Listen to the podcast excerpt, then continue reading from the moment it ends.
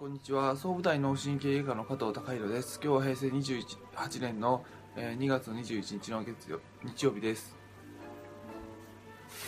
え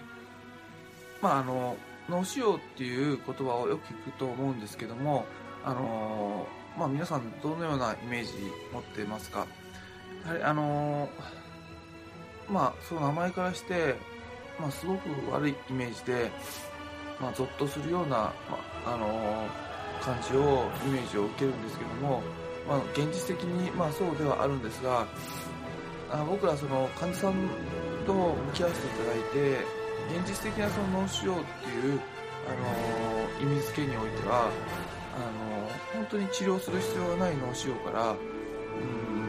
まあ、やはりその1ヶ月で、うん、命が危ないっ